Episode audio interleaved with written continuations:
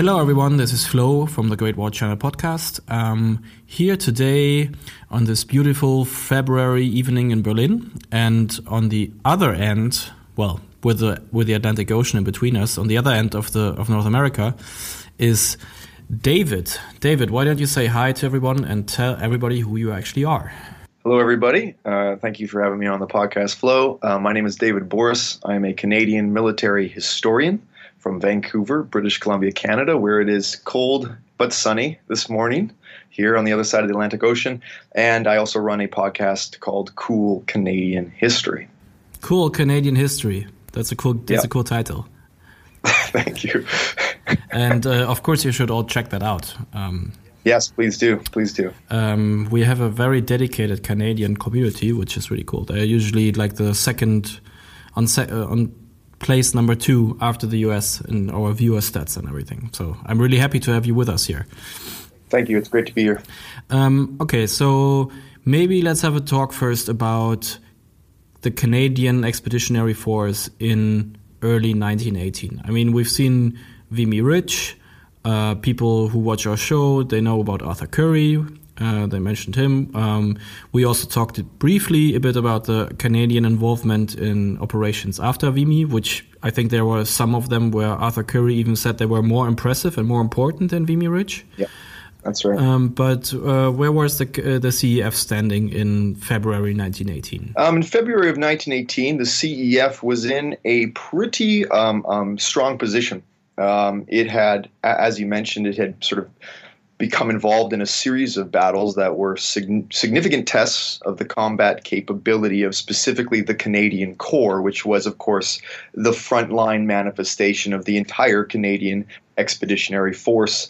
The Corps had been successful at Vimy Ridge and then had engaged in the Battle of, of, of, of Lens. Um, and, and by February of 1918, the Canadian Corps itself was uh, experienced, it was large it was powerful. It was getting a beginning to get a, a steady stream of recruits and reinforcements, and it was starting to be more and more commanded uh, by Canadians, which was by 1918 pretty phenomenal, considering that in 1914 it was commanded almost primarily by British officers. Um, so by 1918, we have seen kind of this transformation of the Canadian Corps as uh, uh, beginning the war as this sort of amateur organization, sort of uh, in the shadow of the British Expeditionary Force, and by 1918 had very much emerged as a fairly powerful Canadian Corps and a fairly powerful corps formation itself on the Western Front. And I would suspect that uh, these Canadian officers that you mentioned that they were non-commissioned officers. They probably rose from the ranks through these battles that they actually fought together, right? Yeah, the vast majority of them had, um, or or had been brought in as low-ranking you know, lieutenants and had risen up the ranks from from the lowest levels of the officer position. Which, as we know, that sort of institutional continuity uh, creates pretty effective leadership on the battlefield. Um, these these these men that were commanding the units, uh, they knew each other. They knew their commanding officer and Currie and they they knew many of the men working under them. Um, that creates pretty efficient cooperation and, and, leadership. And how difficult was it for uh, Currie to actually get get this through? I mean, it must you know mustn't have been easy in the beginning, especially. Uh, you mean to get to rise up the ranks? Do you mean particularly? Yeah, and also to keep the Canadians together and to get officers from within the troops and to have this to form this kind of um, cohesive fighting force. Uh, it was very difficult at times. Um, you know, in the perspective of the British command, Douglas Haig and others, uh, the Canadians were just one unit amongst other British Imperial or British Commonwealth units. Um, and in the in the mindset of the British, they could basically deconstruct and split apart and move about all the units in the larger BEF that included Australians, New Zealanders, et cetera, et cetera, et cetera. What made the Canadian Corps so unique, though, was that it was also represent, representing a nation. And the Canadian Corps was, in many ways, a national corps. Now, we would think of a national sort of military as like a national army, like the Second World War, First Canadian Army, right? That's the Canadian Army. Um, but in the First World War, it was a bit more complicated. So, on one hand, you have the British High Command who seek to treat the Canadian Corps like any other corps in the British Expeditionary Force. So, they can move divisions around, they can appoint commanders who they see fit, they can move officers around. But at the same time, you then have Canadians, both politicians back in Ottawa, um, the capital of Canada, and of course, uh, Canadian officers who are struggling and fighting to maintain this cohesion, maintain as much unity as possible within the Corps. And the reason they're able to do that successfully in the end, um, much to the chagrin of the British High Command, is because they continually use this narrative that hey this is a this is a national representation of us. This is this is not just another corps in the British Expeditionary Force. This is the Canadian military overseas working under the umbrella of the British Expeditionary Force. And by using this sort of national narrative or this rhetoric of a nation's army although it was just a corps formation, they're able to keep much of the cohesion together. And that allows them to sort of continually have Canadians coming up in the ranks, coming up in the ranks, coming up in the ranks. And the British High Command, time and time again, seeks to sort of stop that, not because they're trying to break up any sort of Canadian patriotism or nationalism or anything like that. They are just treating it like any other corps formation in the BEF. But the Canadians are saying, no, no, no. We want to keep us together. We want to keep the divisions together. We want to keep this as homogenous as possible. And, and by 1918, hopefully have as many Canadians in senior command as possible. Yeah, I, I I mean, if we look at the machinations within the British High Command in early 1918, um, there, was the whole Wully Robertson affair and the whole kicking Haig up the ladder kind of thing that Lloyd George wanted to do and everything. Where was uh, where was Currie in all this, and where where was Canada in all this? Did they just keep out of it uh, and try to keep the heads down? Yeah, you know, honestly, that's exactly what happens for much of early 1918, and even boy, even into the spring of 1918, when the Germans launched that spring offensive. Uh, the Canadians, for the most part, stay out of it. Not not because they they want to or they're trying to. Um, in terms of the political machinations of British High Command, Currie is just not high enough up the ladder, nor does he want to be. Uh, that that doesn't bother Currie at all. He doesn't want to be concerned with what's going on in British High Command, and he doesn't want to be concerned with what's going on in in the British political scene that's related to what's going on. Um, so they're fine to keep their heads down, stay out of the way, um, and, and and and maintain that cohesion. And then when the German Spring Offensive uh, is launched, so it's March, right, 1918, um, then at the same time, the Canadian Corps just happens to be in a position, geographically speaking, where they don't take the brunt of the German assault. So not only are they sort of staying out of the like you said, the machinations of British High Command, but then they actually stay out of the way of this massive German offensive too. This allows them to maintain the cohesion. And this probably also means that later on they are probably a fresh reserve that can be thrown into the fray when the when the tide is turning. Well, Flo, that is exactly what happens. I mean, this is this is exactly what makes the Canadian Corps so powerful uh, in 1918. You know, just as a side note, the British High Command actually tries to take two divisions out of the Corps in March when things are looking the most dire. They try to break up the Corps, and Currie refuses. And this does not make him popular amongst uh, British military high command. Um, they're very very angry about it they protest to the Canadian government, and the Canadian government says, "Look, like we want to keep this group together. We want to keep our corps together. You're going to have to find other divisions to fill the gap." And uh, that's a pretty incredible moment if you think about it in terms of sort of national politics being played out on the big battlefield of the Western Front. I mean, it's right after um, Haig's um, command with the backs to the wall kind of thing. So it definitely takes some, pardon my French, balls uh, yeah. to, to, pull this off. Uh, it, it, the, yeah, the, the, the sands that, that Currie shows in, in, in, in refusing the request is, is, I mean, I couldn't even imagine. You got, we got to put ourselves in the position too, because British High Command thinks the line's going to break. You know, this is this is a, a dire moment in the war, and yet Currie is either crazy enough or or smart enough, one of the two, and it's a fine line between the two of it, uh, to say to British High Command, "Look, we're not breaking up the corps. You're going to have to figure it out." That actually leads me to one of my follow up questions. Is um, one thing that a lot of our Canadian fans always write in about is that the Germans uh, basically were scared of the Canadian Corps. That they had that. I don't want to. Some of the things that are mentioned is that uh, the Germans say that the Canadians are the British Army stormtroopers, so to speak, and and also that they have a special unit that just tracks the movement of the Canadians uh, along the front line so that they can reinforce the sector wherever the Canadians go and everything. And I always wondered, is this just you know some some jingoism or is there what, what kind of truth is there, is there to it?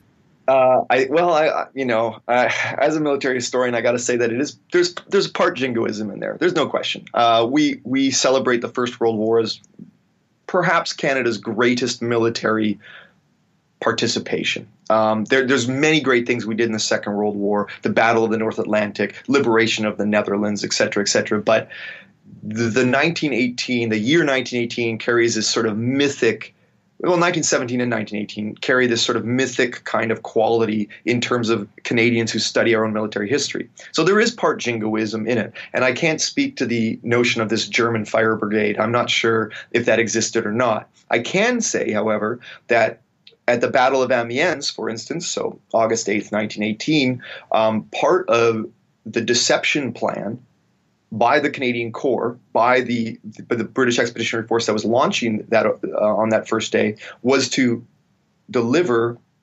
Canadian material like um, pieces of clothing, um, maps, orders, um, small Canadian ambulance units, which they actually took and went farther north from Amiens and and set up these sort of medical sort of tents, and they purposely dropped scraps of clothing and weapons and maps to give the Germans the impression that the Canadian Corps was farther north, and that was part of the deception plan that was used very effectively because, of course, on August 8th, the Black Day of the German Army, as they say, um, many many German soldiers were shocked to find that they were fighting Canadians. They had assumed that they were farther north. So there certainly was, by the summer of 1918, there is certain evidence that does show that the Germans were trying to pay attention to where the Canadians were. Because they knew that the Canadians were still fresh. Yeah, absolutely. There's no question. I mean, uh, I mean, let's let's lay it out on the line here. There's there's there is the simply put in 1918 in summer 1918, the Canadian Corps was probably either one of the most or probably the most powerful corps formation in the British Expeditionary Force on the Western Front. Now, by saying that, I'm not trying to say that the Canadians were better soldiers than the British or the Canadians were somehow um, um, these elite soldiers naturally. What I'm saying is due to a number of reasons, the Canadian Corps was simply the most powerful or one of the most powerful corps formations on the Western Front. The Australian Corps was also one of the most powerful corps formations on the Western Front. And in fact, when the 100 Days campaign is launched, it's the Australians and Canadians who are side by side going forward. Um, and a couple of things, if you don't mind me going kind of down this rabbit hole, um, a couple of things that attest to this is first and foremost, the Canadian Corps was held out generally speaking, of the heaviest fighting during the German Spring Offensive. So, simply put, fresh. It wasn't involved in heavy fighting. It had not sustained significant casualties. It had time to replenish and rebuild. Number two, the British Expeditionary Force conducted a large scale reorganization of their military. Uh, and this was essentially diluting um, some of the effectiveness of many of the British Corps. One of the examples is moving each brigade from four battalions to three battalions. So that's you know reducing it by a thousand men. That's a significant reduction of your frontline capabilities. The Canadian Corps and Arthur Currie specifically refused that reorganization. In fact, the British High Command went to Arthur Currie and went to the British, uh, the Canadian government and said, "Could we turn this into a Canadian army?" And now you think to yourself, boy, if I mean, Arthur and many generals, they would never balk at the idea of becoming a general of an army. This would be the first time in Canadian history that an army, a Canadian army, had been formed. But Currie says no. And he says no because the creation of an army formation would create too much um, tail in the terms of the teeth to tail ratio, too much tail and not enough teeth. It would sort of dilute the fighting effectiveness of, of the Canadian Corps. So he refuses this reorganization, thus creating this cohesive, powerful um, large fighting corps that has can put numerous soldiers on the front line. Not to mention, finally, he Currie emphasized the power of artillery in his organization, and he made sure that he had as many guns, as much artillery as possible. Um, so, for a number of reasons, the Canadian Corps by 1918 is this super powerful um, um, corps formation fighting on the Western Front. Does that make them the shock troops? Well. I, I, would argue that they weren't being trained any differently than other British soldiers, but they certainly, as a formation, were extremely powerful by the summer of 1918. And the Germans, we have evidence to prove that the Germans were very much tr- paying attention to where they were.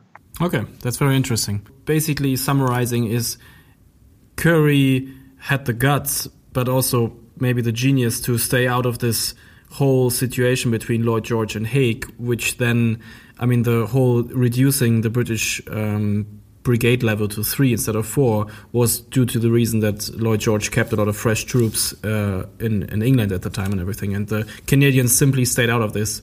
Um, that's that's like that's a great thing. I actually think we should mention that in one of our episodes in the future. Yeah, it's a it's a fascinating moment, and it shows, frankly, two things. It shows number one that Currie did have a genius, but his genius, while he was a, a, a fantastic operational commander, his genius lay in the understanding of what it took to win those battles, and that was having a, an effective frontline capability, having soldiers, having guns, having weapons, all the things you needed to kill the enemy. Currie understood that that was the key, and he wasn't willing to dilute it, even at even with the temptation of, "Hey, man, you're going to be."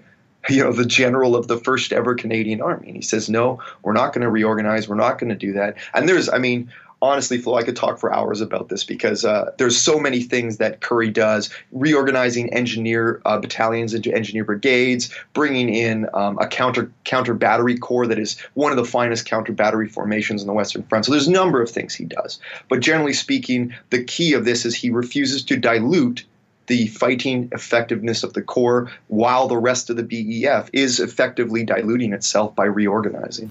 Okay, so if we go back to that stormtrooper uh, question, I mean, I can see that they didn't get any kind of special treatment, extra rations kind of uh, treatment like the stormtroopers got on the German army. But this kind of uh, idea of counter batteries, and I mean, we saw it in Vimy uh, and also even at uh, at Lens that uh, preparation and a sort of low level autonomy um, was actually pretty key to what Currie envisioned a successful plan and operation should be. So is that a parallel actually to what what Ludendorff did with uh, his uh, German doctrine changes in early 1980? Yeah, I, I, think there's a loose parallel. I don't think it's as tight as perhaps we would want, and and you know historians were always looking for these parallels to say ah these are the same things. Um, there is a loose parallel, like you said, low level autonomy. I think that was the big issue is that um, Currie was given a bit more room to maneuver. He was allowed to work a little more outside of the box than your your standard British commander. Um, he stressed preparation, which was something that a lot of his peers while a lot of his peers did employ preparation, Currie very much uh, stressed sort of he emphasized it at at times where the British High Command and his peers and his uh, senior commanders were kind of saying, okay, maybe you're taking a little bit too much time in preparing, but he constantly emphasized this. And we see this, you know, for instance, at Hill 70. So the initial uh, operations at, at Lens, he takes ma- mass amounts of time to prepare to assault the German positions just north of the city of Lens. But after the hill is taken, uh, he then quickly tries to capture the city and without any preparation and and the actual attempt to capture Lens, Lens itself uh, uh, collapses. It's a failure. Um, he, he so as we say sticks his neck out too far too fast and he gets hit. Um, and that really drives home this idea that, okay, going forward, preparation, preparation, preparation. Um, and that is something that really makes Currie stand out. And I think he was able to use a lot of this preparation, or at least he was able to emphasize preparation because of going back to what you said, this low level autonomy. I think that allows him a bit more room to breathe, a bit more room to plan, and a bit more room to maneuver. Okay, well, that's certainly interesting. Um, so last week I talked to Ed Lengel about the American Expeditionary Force. And one thing I was wondering um, was there any sort of um, feedback loop, also not just within the Canadian Corps, but back into the British armed forces in general? Because the Ed described to me that the Americans basically refused to learn from their mistakes, uh, so to speak. They they had to learn it the hard way, and they didn't listen to you know the experience of others. How was it with the Canadians? Did they have an impact on the other British forces as well? Yeah, I think they did. Um, we know that after Vimy Ridge. Uh, a number of British officers came to Vimy to study the battlefield. Um, much like Currie had actually gone down to Verdun and studied the Verdun battlefield. So we do know that it was very common for uh, these officers to spend time on each other's battlefields to study it. We know that there was numerous lessons learned documents being written by the Corps after Vimy Ridge, certainly after uh, Lens, uh, and and these were being distributed up to high command and then back down to um, other corps formations and other division formations. So there certainly was a, a, a level of intelligence sharing and lessons learned sharing and doctrinal sharing. Now, how much did that affect how the other British Corps were, were approaching their battles? That's much harder to tell. It's much harder to tell. Certainly in 1914 and 1915, or 19, sorry, 15 16, I would argue that most British officers were probably very reluctant to accept lessons learned from a colonial military formation.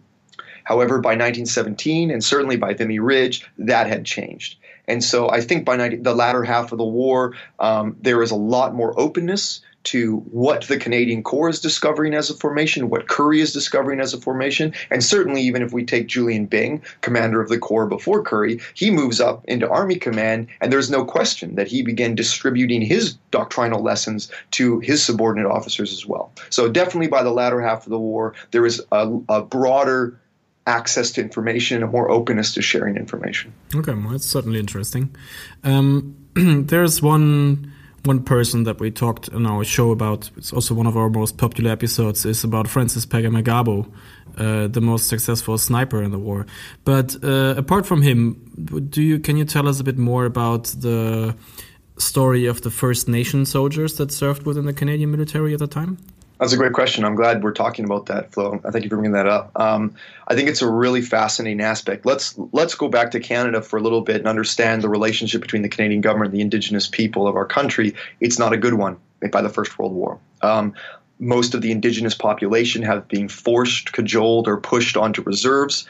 Um, with promises that the government will help these people, and the government has time and time again failed to do so. War breaks out in 1914 and you have thousands of indigenous young men coming to recruit or to enlist to fight for this country that has in many ways betrayed their people. Um, by the end of the war, something like 4,000 indigenous soldiers will serve uh, in the CEF. And, uh, um, and again, another thing to point out here, they don't have the vote. I mean, this is incredible, right? Thousands of young men who don't even have a political say in the future of the country uh, uh are volunteering to fight and die for that flag or for, for that maple leaf or for that uniform. Um, and that's a pretty incredible, for me, I think that's a pretty incredible um, aspect of the volunteerism. Where does this volunteerism come from? Well, I mean, I can't say that every we know we have so many nations. We have dozens and dozens and dozens of, of different nations and tribes and, and different language groups in Canada in, in, terms of our indigenous population. Different tribes and different peoples had different reactions to the war. Some felt that they would have no fight. Uh, some different groups felt that there was no place for them in fighting this sort of British imperial war, but others very much embraced this sort of warrior culture of their nations. So, an example is the Iroquois people, which kind of live around the Great Lakes region, sort of southern Ontario, Quebec, etc. Um, many Iroquois signed up to fight, and the Iroquois, the most famous of the Iroquois nations, uh, is the Mohawk, right? So, these famous warriors, right? So, in, in these nations where warrior culture was pretty prominent, we see a, a much higher percentage of, of enlistment versus sort of nations that don't have or don't emphasize the warrior culture as much. But the real story comes down to the fact that 4,000 of these young men were willing to fight and die for a country that had turned their back on them. And the sad part is, after the war, the country continues to turn their back on indigenous populations. And a lot of these veterans that return, like, Fran- like Francis, um, become activists for the indigenous, for their indigenous peoples, um, and become activists trying to bring attention to the plight of the indigenous people in this country that the Canadian government, frankly, didn't care about, to be perfectly honest. Hmm, okay. Um, I mean, that's encouraging and sad to hear at the same time, of course. You know, as it as it often is in history. Um, another group of people that we talked about um, briefly in our Canada episode uh, a few years ago was that the French Canadians um, were not really. I mean, you know, the expectation in the beginning was that they would be quite uh, enthusiastic to fight uh, in a in a war where France was fighting as well. But uh, from what I remember, they weren't really down with it. So how how how how were they feeling about the war, and how were they fighting it, and how did it change? very much in 1914, people kind of assume, well, of course, the French Canadians will want to go and defend France. You know, they're they're sort of colonial mother country to speak. But there was this fascinating quote. One of the one of the great sort of social commentators and newspaper um, journalists and editors the, of the time in, in, Quebec was a man named Henri Bourassa. And Bourassa says basically, um, France abandoned us. Why should we come to her aid?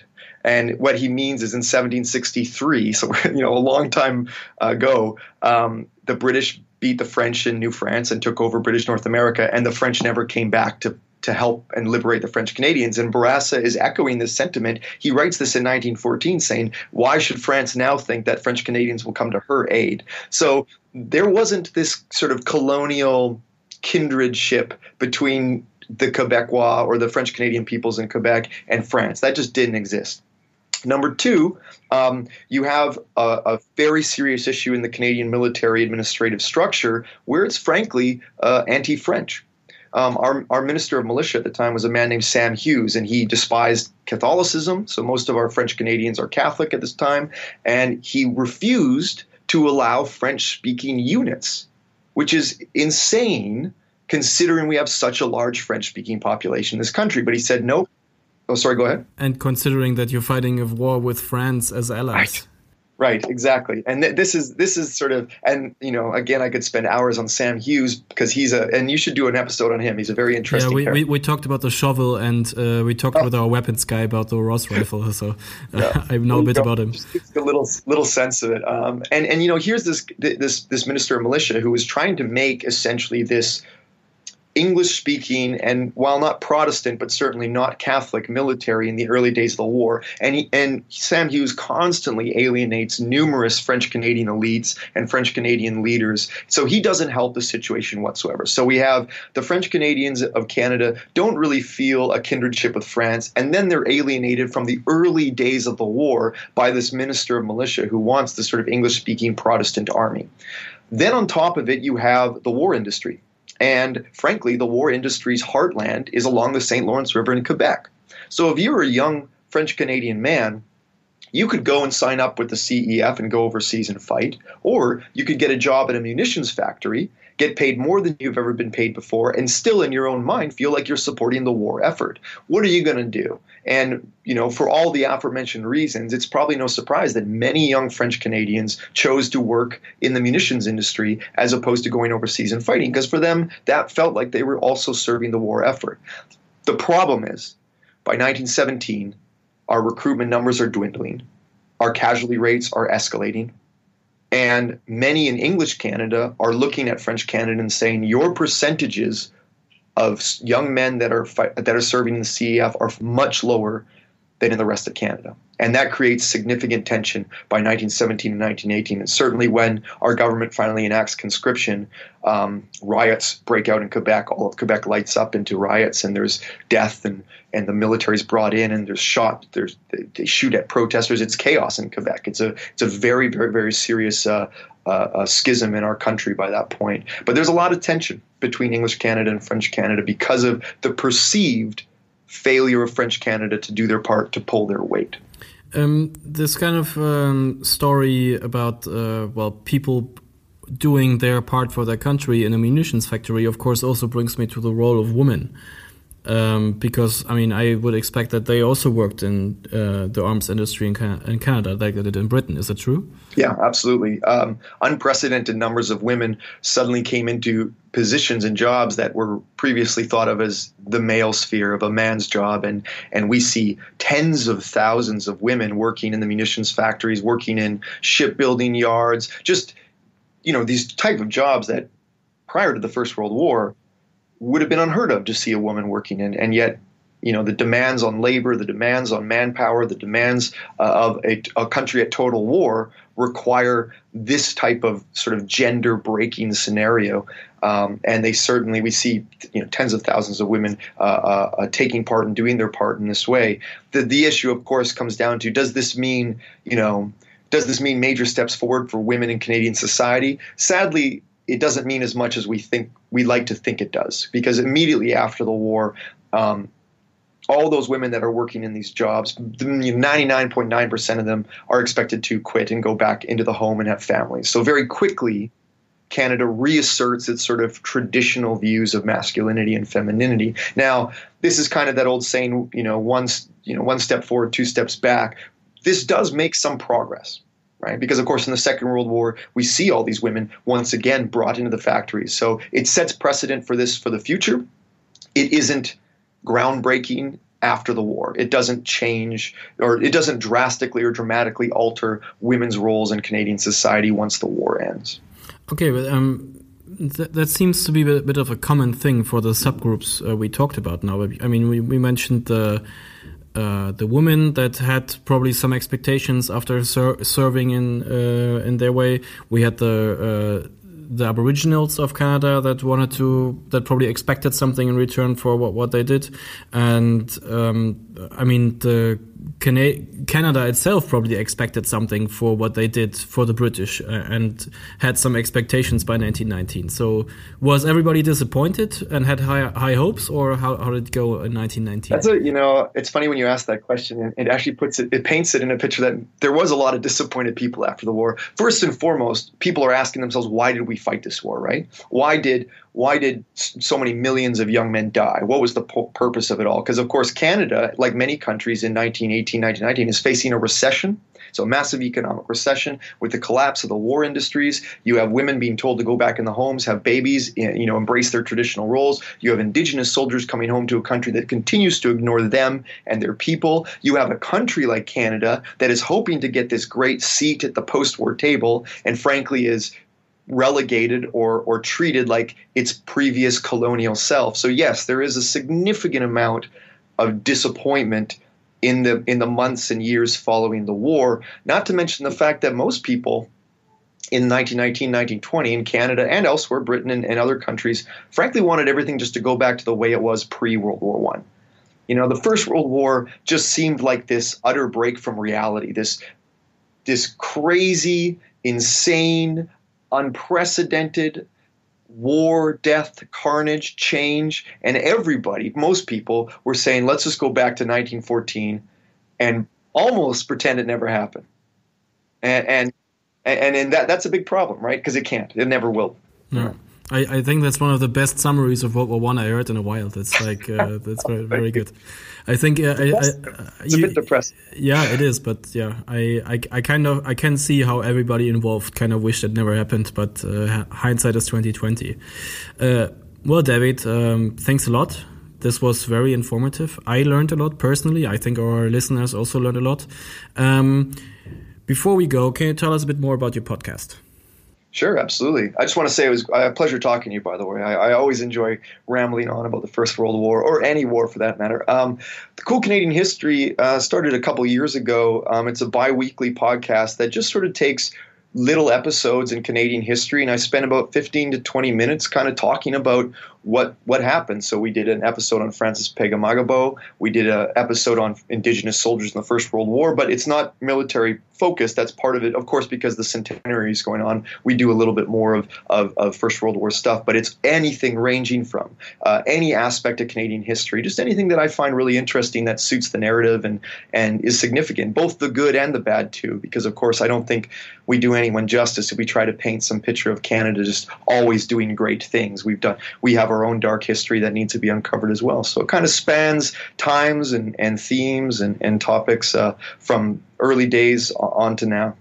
Well, that sounds very interesting. Of course, we will put a link to that in the podcast description so you can subscribe to it. Uh, well, thanks again, David. That was, as I said, very informative. And I wish you a stellar morning on the other side of the world from here. Thank you, Flo. Appreciate it.